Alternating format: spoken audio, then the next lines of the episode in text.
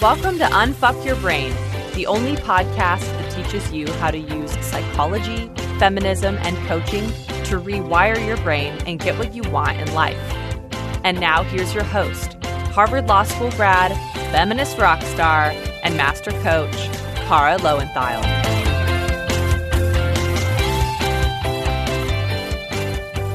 Hello, my chickens. How are you all? I am excited to do a listener Q&A episode. I've gotten such a amazing build up of questions and I don't know why, but it just seems like the right thing to do around the holidays. I feel like there are questions that have been coming in all year, and so we're going to answer them in a few episodes over the next few weeks. And I've kind of organized them. I do always recommend that you if you're into this work, listen to all the episodes and that oftentimes when we think that we know what topic we want coaching on, we're actually wrong about what the problem is. because if you think about it, topics are kind of like circumstances, right? And it's never actually the circumstance that's the problem.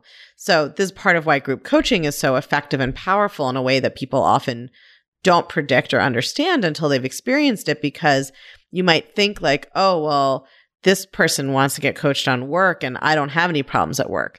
But it'll turn out that that person's thoughts about themselves at work are like exactly the same as the thoughts you have about being around your family or in romantic relationships or in your hobby or something else or as a parent. Like it's our thoughts, right? Not the topic, not the circumstance that makes the difference.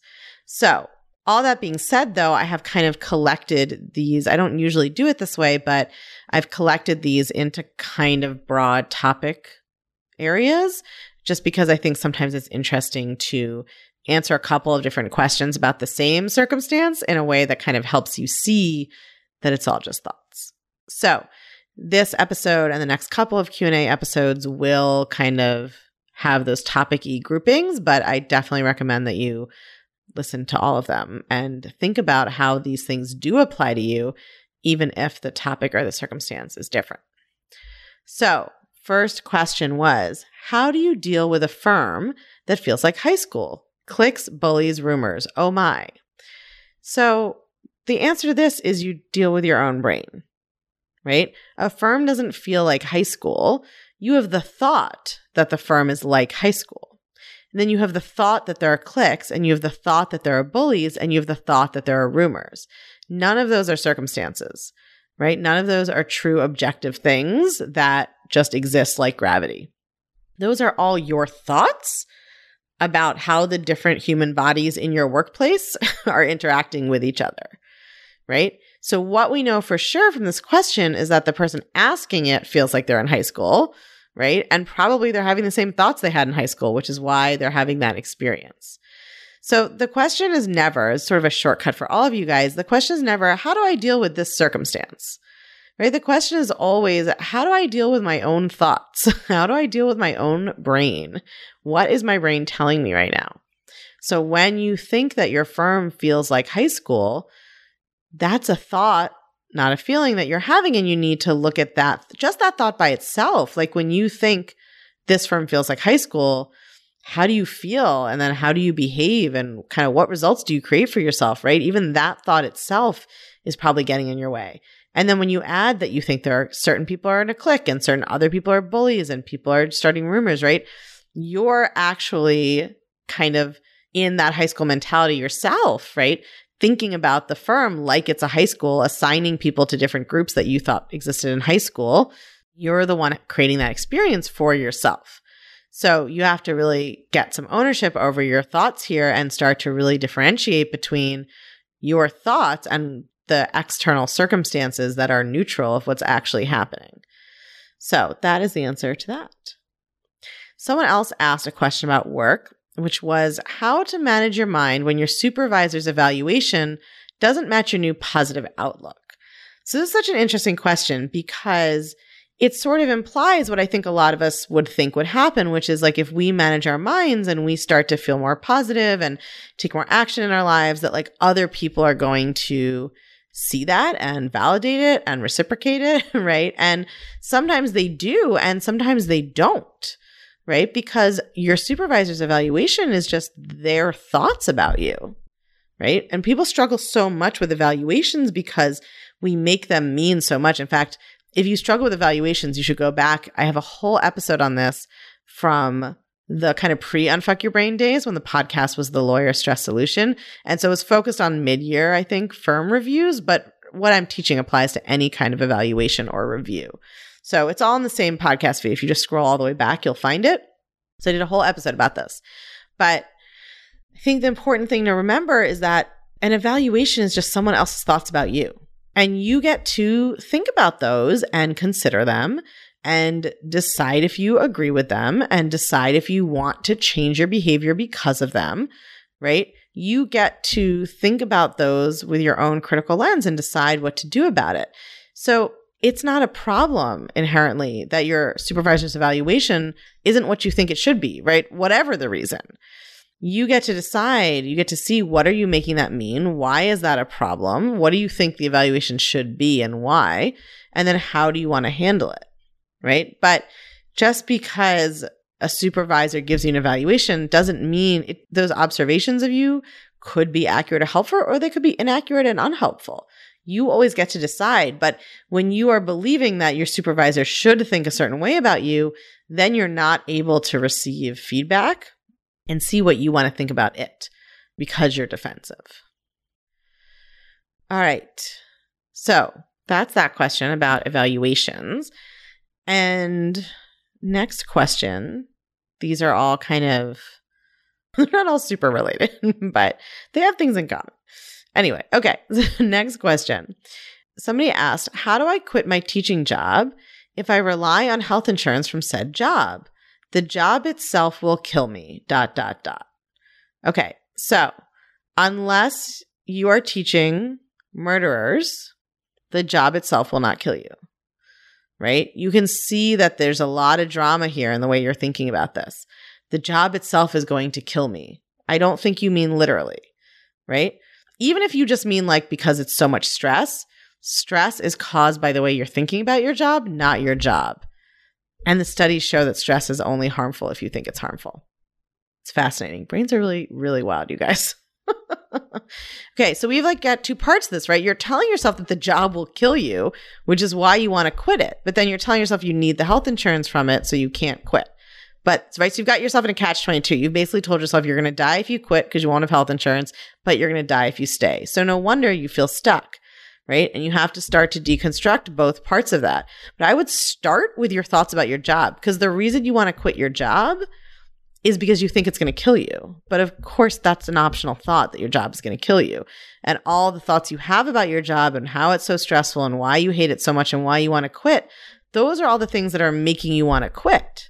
So we don't know yet if you need to quit, right? Your question assumes, oh, well, it'd be good for me to quit, but I need the health insurance. But I don't think that we know that it's good for you to quit, right? All we know is that you have some negative thoughts about your job, right? And I don't think that you're actually in danger of being killed. it could be wrong, but you did call it a teaching job. You're not like, I'm a Navy SEAL or I don't know. I teach jumping out of airplanes without parachutes or something.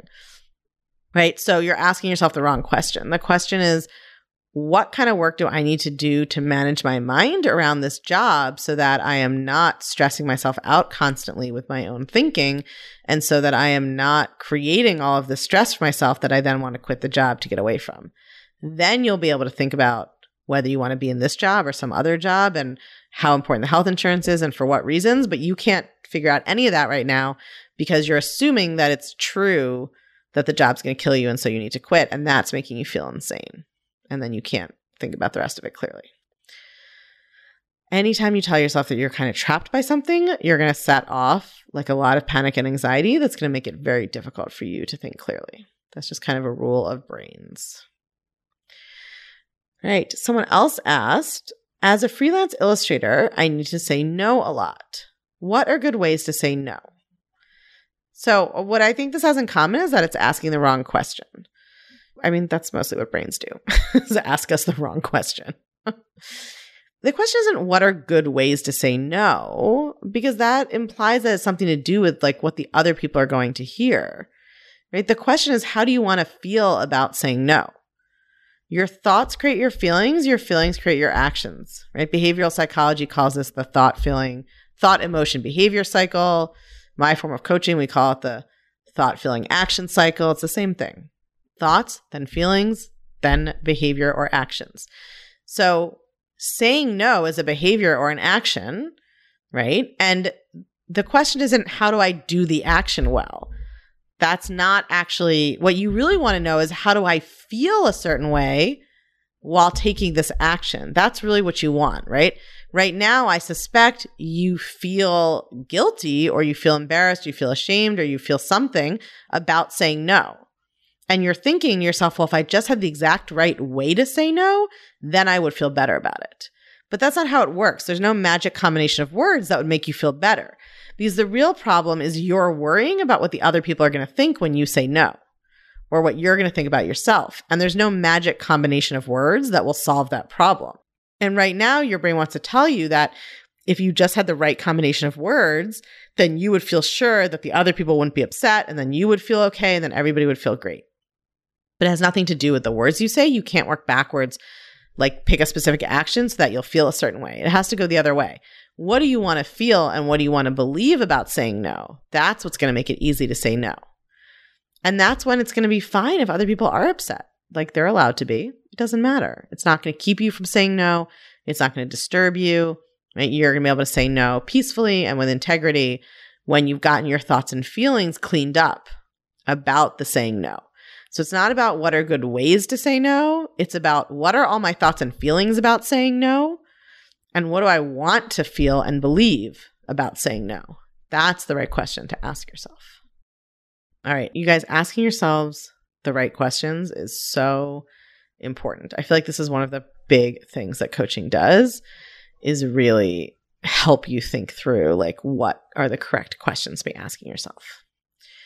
Okay, I want to do a few questions in this episode about kind of our relationships with ourselves and self-regard all of which I kind of think are related and, and are coming up in those work questions as well. So somebody asked, I need help with low self regard. How do you begin to not loathe yourself? So, again, in keeping with the theme, I think that's the wrong question because here's why. When you tell your brain not to think something, that doesn't work, right? If I say, like, hey, brain, don't think about the name Jeff, then my brain is like, Jeff, Jeff, the name Jeff, right?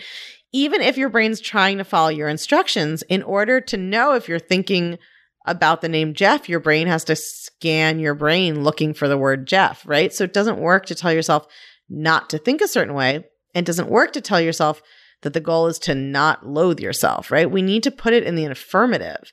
Our goal isn't to stop thinking XYZ. Our goal is to start thinking ABC, right? And those letters don't stand for anything. I just mean our goal is to start thinking something, not to stop thinking something. We can't just stop thinking something. If that worked, then none of us would need coaching or therapy or anything else. So the question isn't how do I begin to not loathe myself? The question is how can I begin to love myself, but probably love is too far to start right now. I would start with how do I begin to accept or even just observe or be curious about myself? That's a much more powerful question. You see how when you ask yourself, how can I begin to not loathe myself? Your brain gives you no answers, right? No idea how to do that. If you ask yourself, how can I begin to be curious about myself? How could I begin to observe my own mind? How could I begin to accept who I am? Now you have something to work with. Now your brain can come up with some answers. So I would really start with like, if you are in self loathing, love may be too far, like may be too far, even acceptance may be too far, but can you get curious? Can you start to observe your own mind? Can you be curious about what's happening in your brain? Can you practice observing without judging? That's what you have to start with. But don't try to think about how to not loathe yourself or not hate yourself, it's very hard to figure out how to not do something. It's much easier to figure out how to do something. Frame it as the active, as the positive, or even the very neutral, right? But it's proactive as opposed to trying to stop doing something. And then someone else asked, Can you talk about self worth? I can't reconcile how our actions don't affect our self worth. So your actions don't affect your self-worth because you your self-worth is created by your thoughts. Right? So let's say I pick up a pen. That's an action my hand took. I had the thought that I wanted to pick up the pen, right? And then I picked it up. Now, if I'm going to relate that back to my self worth, I have to have a thought about how picking up the pen impacts my self worth. And the same is true of anything like of a pen and of murdering someone, right? Your actions can't affect your self worth because your self worth is a thought and actions don't create thoughts, right? An action out in the world, a thing your, your body does in the world, that doesn't impact your thoughts. You have to have a thought about it. You think about it this way, like I teach that, you know, if you see a rock on the ground, it doesn't have meaning until you have a human thought about the rock and what it means and why it's there, right? Same with like somebody saying they like brunettes instead of blondes. Like that's not a problem for you until you have a thought about what it means about you. When you've taken an action, that action is now like a thing that happened out in the world, just like a rock existing or someone else doing something, right? The action becomes a circumstance in the world after it's done. If I punch someone in the face, now the minute after I punch them, it is now a fact that I punched them in the face. That's now a new circumstance in the world that I punched this person in the face. That doesn't affect my self worth unless I have a negative thought about it. If my thought is, that was an amazing punch in the face, that guy deserved it, and I'm proud of myself, then I have a positive effect on my self worth. If my thought is, oh my God, I can't believe I did that. I'm so ashamed. Violence isn't the answer. I know better than that. And I tell myself I'm a bad person. Now I have a negative impact on my self worth. It's not the action of punching the person in the face that I just took that impacts how I think about myself or my self worth. It's my interpretation of that action that I took. It's what I make my own action mean about me as a person that impacts my self worth. It's never the action, whether it's someone else's action or our action. It's always our thought about it, our interpretation of it. That's what impacts how we think and feel about ourselves. So I think that's as good a place as any to leave it for today because that really applies to everything.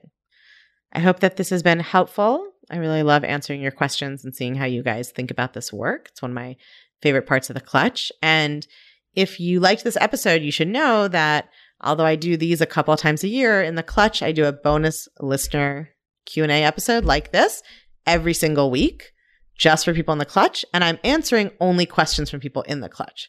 So you have a much better chance of your question getting answered because I'm doing them more regularly and I'm only answering people in the clutches questions on those episodes. So if you want to join us, it's at www.unfuckyourbrain.com forward slash the clutch.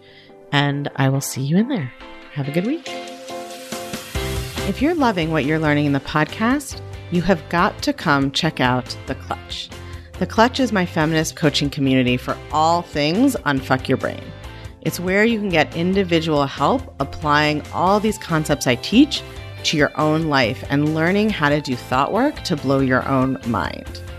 It's where you can learn new coaching tools not shared on the podcast that will change your life even more. It's where you can hang out and connect over all things thought work with other podcast chickens just like you and me my favorite place on earth, and it will change everything. I guarantee it. Come join us at www.unfuckyourbrain.com forward slash the clutch. Or you can just text your email address to 347 934 8861. If you text your email address to that number, we'll text you right back with a link to check out everything you need to know about the clutch. 347 934 8861. Or again, just go online to www.unfuckyourbrain.com forward slash the clutch. I cannot wait to see you there.